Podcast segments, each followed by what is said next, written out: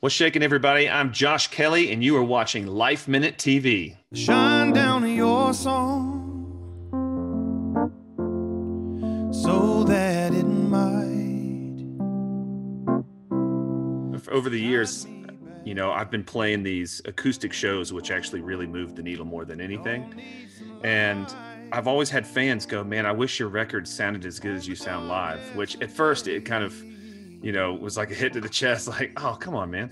But I, I know what they mean. There's a certain magic that happens when you're playing live, when you've got an audience that's there, and the little subtle things that you do actually can create the biggest moves emotionally. And so I tried to figure out how to capture that in this studio in sort of an unplugged, almost like an MTV unplugged fashion. It's one of those things like you can't hide behind anything when you when you strip it all down like that. And so so far I think people really love it. I mean, we were like, which songs are your favorites that I do live?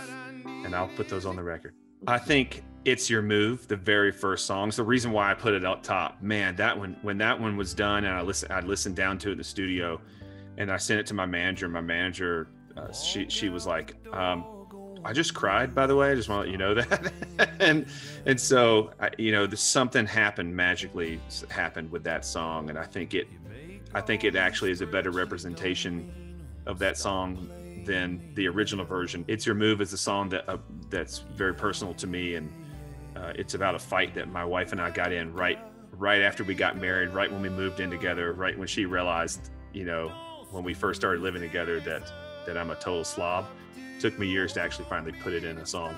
I write about things that I know, and a lot of it ends up being, you know, certain emotions, uh, maybe my kids, my relationship with my wife, maybe certain nostalgic things about life. When I was a kid, we had a piano in the house, and um, I just started sort of teaching myself some chords and things like that. Um, but my, my older brother who both me and my younger brother we were obsessed with him. We everybody was uh, you know he was like the king of augusta georgia.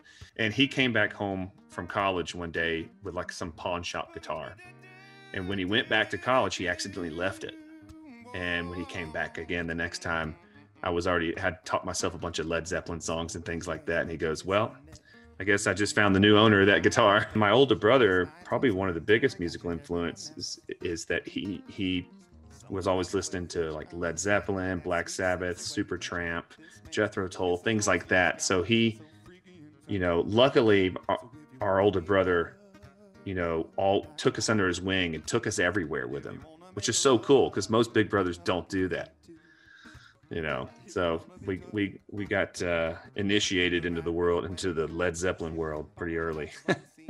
if I was in my dad's car, it was a lot of country music, Randy Travis, things like that. If I was with with my mom, it was all like, um, like Luther Vandross, Stevie Wonder. I got to play his birthday party in L.A. Um, I mean, it was years ago, and I did "Don't You Worry About a Thing," and man, it was just, it was surreal having him, that he was listening to me do this. It was like it, it, I, I, did that, and then next up was Chris Brown. It was crazy, uh, and I did learn over the pandemic a song that I probably would have never ever learned if it wasn't for the pandemic. I, I taught myself um, the song "Sir Duke" by Stevie Wonder, which is so hard. I taught myself that on piano. It took me a week, and um, and now I'm I'm going to be able to play it at shows. I'm really excited about that. We do a lot of crafting. Uh, that's one of the things that, that really sort of cemented Katie and our, our union in the very beginning of our relationship. And is that you know we like to paint together. Katie's a really really good artist. We paint together. We forage together. Katie got her she got a degree in herbology during the pandemic. I'm a big uh, I do a lot with leather. So I make all that by hand. I punch all the holes, do all the sewing, no machines.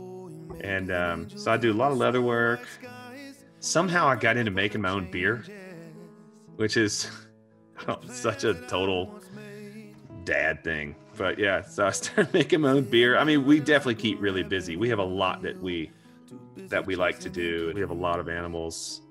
Uh, we have you know, Katie and her mother have a um, a dog called Jason Debus Heigl Foundation, um, named after her her brother who died when he was 14. And we basically, you know, take in animals that are on death row for lack of better words, and bring them here, re- rehabilitate them, and then we get them adopted out to loving homes. We're out here in the middle of nowhere, and I love it out here. And it is very private. At the beginning of Katie and I's relationship, I mean, there was like 30 paparazzi cars following us everywhere we went in LA when the paparazzi was still kind of like a big thing.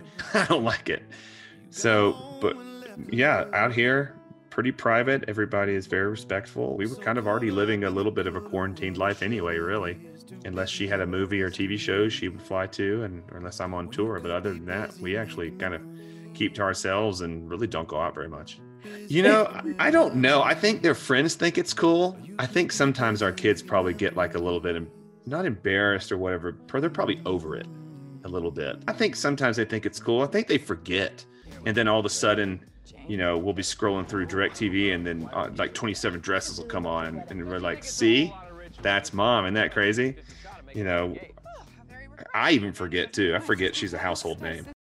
When I was a kid, I was a, um, she did uh, My Father the Hero. And both me and my brother, when we saw that when we were like 13 or something like that, we were totally obsessed with her.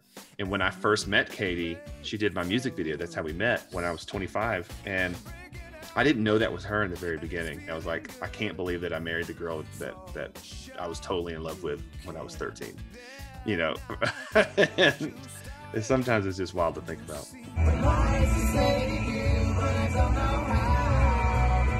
It's definitely interesting now that we're in our 40s and stuff, but I feel like we're very we're very passionate. We're both healthy people, and I think keeping your keeping your mind healthy and keeping your body healthy, I think, really helps with uh, you know being able to keep that passion alive. So we focus on that a pretty good bit. I feel like we're strict parents and as far as like manners and, and, certain rules and things like that, but we're definitely whatever flag you want to fly, let it fly. You know, that's I feel like that's kind of how we live in a way, like our example. Naleigh, my 12 year old, has a beautiful God given voice. Uh, great vibrato. I don't know what she's going to do with it. Adelaide has an incredible rhythm, and I have this feeling she might gravitate towards the drums. And little Joshua Jr. is just an absolute nut. We don't know what he's going to do. He's he'd probably be the only one that'll be an actor, if you know, if anyone. But we don't really push it on him. You know, I give them. They're surrounded by the opportunity to express themselves anytime they want to play music or, or grab an instrument or whatever they can. And I'm so excited to get back on tour. It, the tour starts in October this year and as much as I loved playing all these Facebook live shows and things like that, but there's these subtle things that happen in a live show with a live audience, like little small subtle things that make the biggest difference and it doesn't translate online. So go to joshkelly.com. You can find the tour dates and it'll take you to Apple Music or Pandora, wherever you listen to music. Right now, I am already five songs into the next covers album. So the first one is called, Katie named it Under the Covers Volume 1. And so now we've got a Under the Covers Volume 2.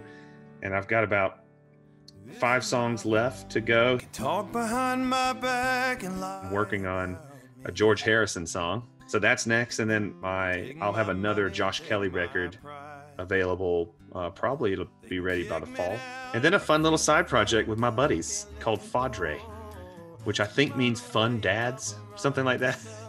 so we've got a really cool song that's about to come out that Jacob Luttrell is actually singing. I produced it here. It's it's as the kids say, it's fire. It sounds like a radio smash. I think we're gonna try to set it up for as like a really fun summer song and but I'm in here every day. I make music every day. So that's what's next.